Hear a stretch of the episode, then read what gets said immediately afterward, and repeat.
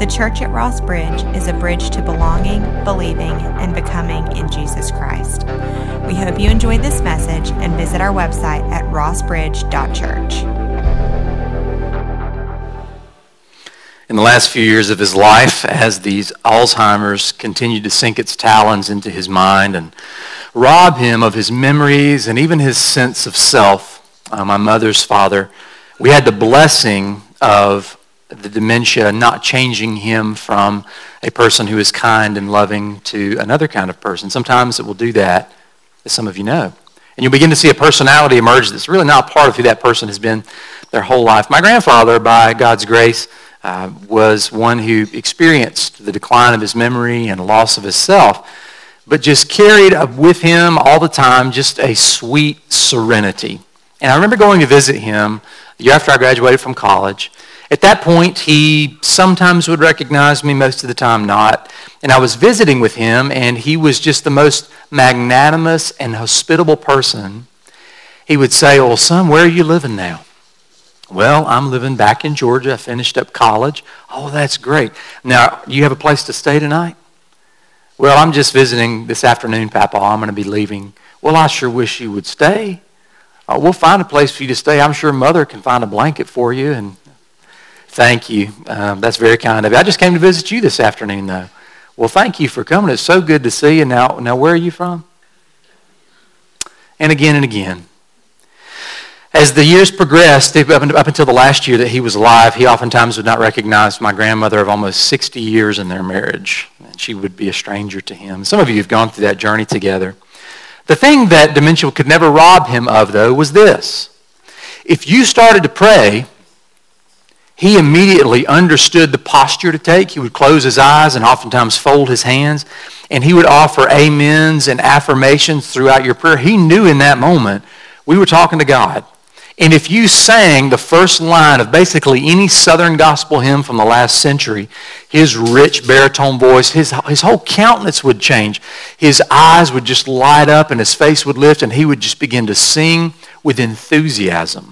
Because that dementia could not rob him of the deepest things in his soul. This series, Then Sings My Soul, on this final Sunday has not been about walk, taking a walk down memory lane or stirring up sentimental feelings about all of our grandparents and how we sang those songs with them.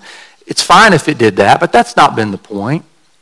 The point is that hymns shape our view and portrait of God.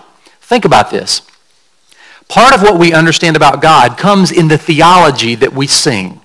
Now, if I were this morning, if I were so inclined, I could say, Today I want to preach on the importance of the doctrine of the Trinity. God is one, but Father, Son, and Holy Spirit. Three persons mysteriously in one God.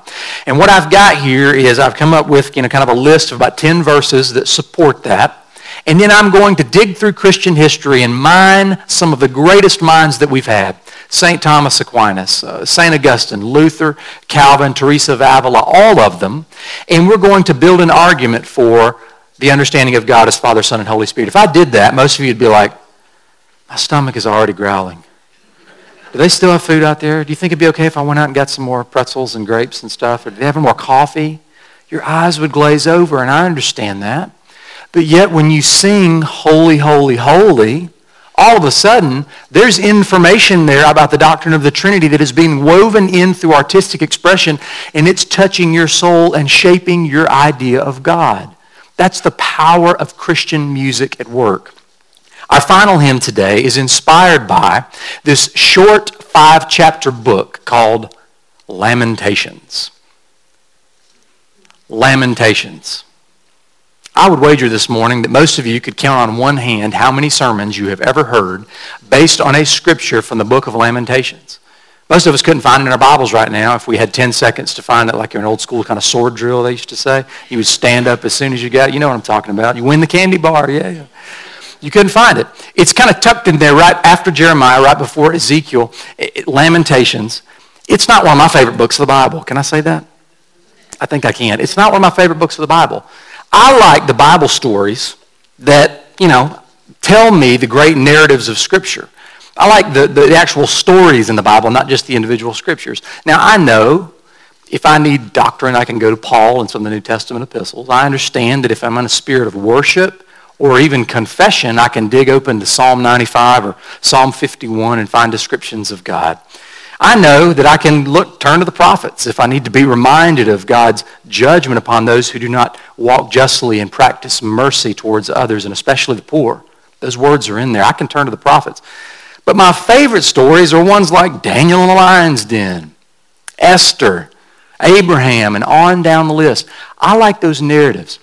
And instead, this morning, there's a hymn based on this tiny little five chapter book called Lamentations. You know what the book of Lamentations means? In the Hebrew, it literally means how. As in, God, why did this happen?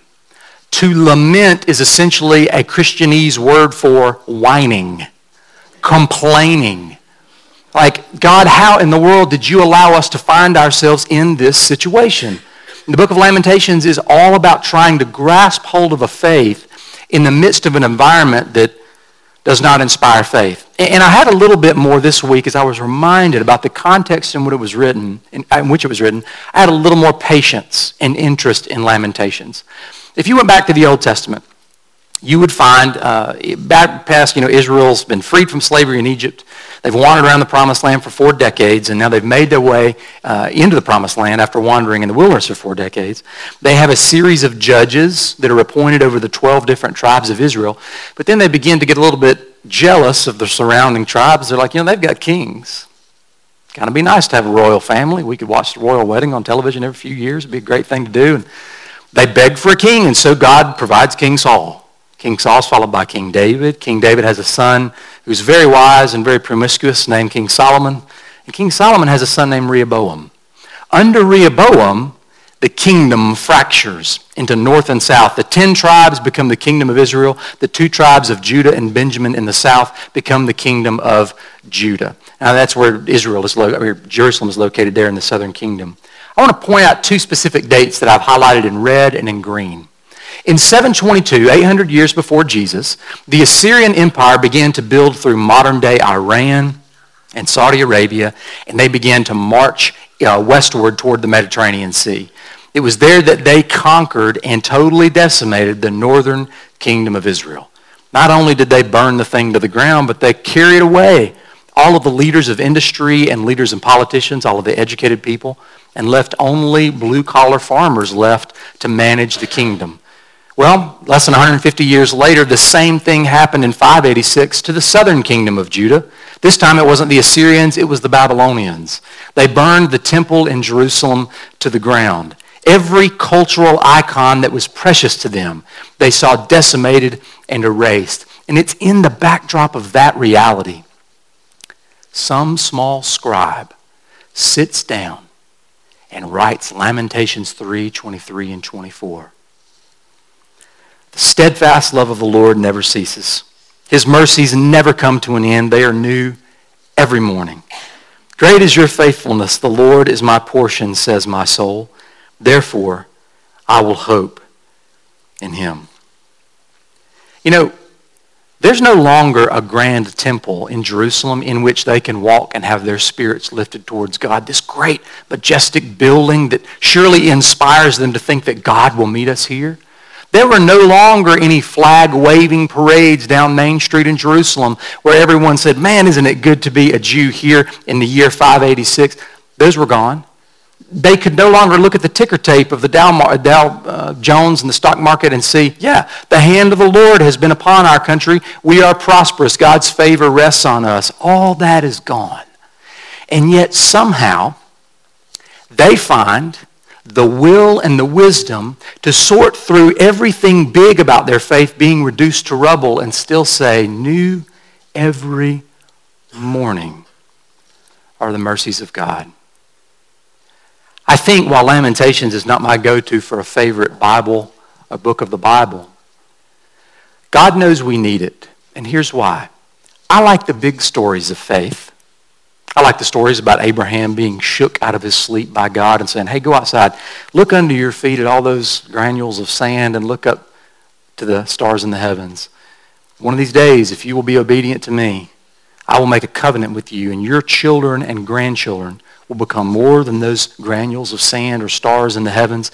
You will be my people, and I will bless the entire creation through you. And Abraham's eyes are open. I like the story of, of Moses, that felon on the run on the backside of the desert, on the other side of Midian, who's out there guarding sheep at 80 years old, and the presence of God shows up in a burning bush and calls him to go down and liberate God's people from slavery in Egypt. I like the story of David and Goliath. David, who's taking groceries to his brother who are on the front lines of the battle, and he hears this giant mocking the Israelites and their God, and he's like, I'll take him on. And he kneels carefully, and I have to imagine prayerfully, into that brook and scoops up five smooth stones. I like the story of simple Mary doing laundry in Nazareth, chewing bubble gum, listening to her playlist. And the angel of God Almighty shows up and said, You will be the one to bring God's Messiah for Israel into the world. I like the story of Mary Magdalene, who can't see straight because of the fog in the garden and the mist in her own eyes, who sees who she thinks is the gardener until he calls her name. And the good news of the resurrection of Jesus Christ is spoken first to her. You know the story of Saul persecuting the church on the Damascus Road, being struck blind by the light and coming to know Jesus Christ. I like the big stories. It seems like the God of the universe is just ripping the veil between heaven and earth open, and individual human beings have some kinds of mysterious experience, and they walk away saying, Wow, that was God. I am changed, and I'm going to decide to use my life differently as a result. Those are the kinds of gripping stories that I like and I recognize in myself a lust for experiences, a desire, a deep longing for the next spiritual aha, the next mountain I can climb where it's like, oh, surely I've been in the presence of the Lord. I've been convicted about myself. I don't know if this will, you'll see yourself in the reflection of this description or not, but I've been convicted by myself and concerned that, that we have developed in the Christian faith here in the Western world, specifically the United States, an obsession with Christian influencers. Here's what I mean pastors, authors, worship leaders, bloggers, speakers who market their thoughts for consumption in a Christian market. They'll develop a brand complete with streaming Bible studies. They'll offer consulting services for $300 an hour. Um, they'll have an app, a catalog of worship songs. If you subscribe to them, you can use them in your church. And man, it's tempting because there's some really talented people and really smart people and really inspiring people. And I'm not here to criticize them. I have nothing critical to say about their intentions or them doing I have benefited, and you probably have benefited because of my benefit of the inspiration that I've found through following these folks. What I'm concerned about is the temptation I occasionally recognize in myself to find the next great memeified idea. Oh man, if you, have you followed this person? Their Instagram feed, man. Just helps me think about things in a way I've never thought about them before. There's a fundamental craving in human life to have ex- significant experiences and events on the mountaintop where the distance between us and God seems very, very small. A few years ago, I was pastoring a church, and we had in that church a lady who sat on the front row, and she sang every Sunday like she meant it. I mean, the kind of person you're really enjoying if you're up front, seeing them engaged in that way. The kind of person that felt God's call to move forward from the back seat toward the front. A very rare thing. God bless you and you and you. I'm just kidding. She was a wonderful Christian, very devoted follower. And what I learned about her very quickly is that she was really into going to Christian conferences. Loved it. Seemed like at least once a month she was driving to Memphis or Nashville, Atlanta, Mobile, Pensacola, somewhere to a Christian conference. And she would come back and she was so excited about it. And she would share her nuggets of wisdom that she had gleaned or a particular experience they had had in a worship service or a resource that she had purchased from the lobby as they recessed out together. And she was so excited. But her language was laced with things like, oh, now that person is anointed boy, the Spirit of God was really there. And you know, they're going to be in Memphis next week or two weeks, and I've got to go because it's going to be a mighty movement of God. And what I wondered when I heard that is, you know, there's almost an ad- adrenaline rush to be hooked on a an aha moment as though God's best work in your life or mine will be reduced to a single event or episode. And a writer in Lamentations 3 watching his homeland in smoldering rubble sits over his morning coffee and raises a hand of objection and says, There is no substitution for allowing the God of mountaintop experiences to inhabit the smallest and most mundane details of my life and yours. There is no substitution, no substitution for God getting involved in the tiny little habits of everyday scheduling because the abundant life of Jesus Christ does not happen in a moment. It happens one teaspoon at a time, on time, over time, consistently. If I went to Revolve Gym tomorrow and came home, my wife's probably not going to say, I don't know what you did today, but you were looking particularly fit and hunky. Now I wish she would. Probably not going to happen. Unless I make it a routine. Day after day after day, week after week, month after month. She might say, I've noticed you've shed a little bit of weight. I've noticed you're walking a little taller. You can't prepare for retirement by setting aside a, a little bunch here and then a little bunch there the last 10 years of your work life. Got to start early. Got to make those small deposits on time, over time. It's the only way to get to where your goals are. You can't build emotional intimacy with your spouse. That sense of connectedness, which is so contenting and satisfying, by just scheduling the next grandiose vacation. It will be built in one million acts of consideration and kindness given without thought, day after day over decades. Jesus Christ wants to change you and he wants to change me. And his best work will rarely be in a sudden moment. For most of us, it will be tiny steps, one at a time, for years. He was born in 1866, a year after the Civil War ended. I love this picture of him. Thomas Chisholm lived to be an old man. He was born in Franklin, Kentucky, on July 29th in a log cabin on his family's farm. Enjoyed a simple life growing up, raised on a farm, like I said, and he went to the small rural public school. And at the age of 16, he had been such a good student, they made him the teacher of the small school at the age of 16. He spent his life there. At the age of 27, he was in Franklin, Kentucky, and attended a revival service in which Henry Clay Morrison, a well known preacher of the day, was preaching. And he had an aha moment. His life was changed. He felt like God loved him, that God could forgive him, and he could walk in a newness of life, a new reality every day, that he was accepted and loved and called by God to move forward. He did. He served as a Methodist minister for a little while, and he lived a long life. And that's the only thing I can really tell you about him. Unlike week one, when we talked about Horatio Spafford, who wrote the famous hymn, It Is Well With My Soul, out of the incredible tragedy of the untimely death of his four daughters drowning at sea, Thomas Chisholm didn't have that happen. Week two, we talked about the story behind Amazing Grace with John Newton, who was a wretched, evil person who was guilty of murder and participating as a captain in the slave, British slave trade. Terrible things, terrible person.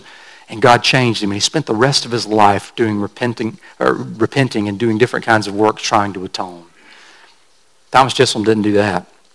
Last week we listened to that beautiful English ballad, Abide With Me, written by Henry Lyte, who suffered from a chronic pulmonary condition, who in the last years of his life would gasp for breath. And knowing that death was at his doorstep, wrote a poem claiming the assurance that comes from knowing God and believing that God was on the other side of that eternal door. Thomas Chisholm didn't do any of that stuff. He raised a family, he loved his wife, he went to work. And in 1923, at the age of 57, he was reflecting upon the way that God had changed his life, not in one moment, not a significant event, but just little by little, incremental, steadfastly. And he wrote this poem. Great is thy faithfulness, O God my Father. There is no shadow of turning with thee. Thou changest not, thy compassions, they fail not. As thou hast been, thou forever will be. Summer and winter, springtime and harvest, sun, moon, and stars in their courses above, join with all nature in manifold witness to thy great faithfulness, mercy, and love. Pardon for sin and a peace that endureth, thine own dear presence to cheer and to guide, strength for today and bright hope for tomorrow. Blessings all mine with 10,000 beside. Great is thy faithfulness. Great is thy faithfulness. Morning by morning, new mercies I see. All I have needed, thy hand hath provided. Great is thy faithfulness, Lord, unto me. The church at Ross Bridge is located in Birmingham, Alabama, and helps people find abundant life in Jesus Christ.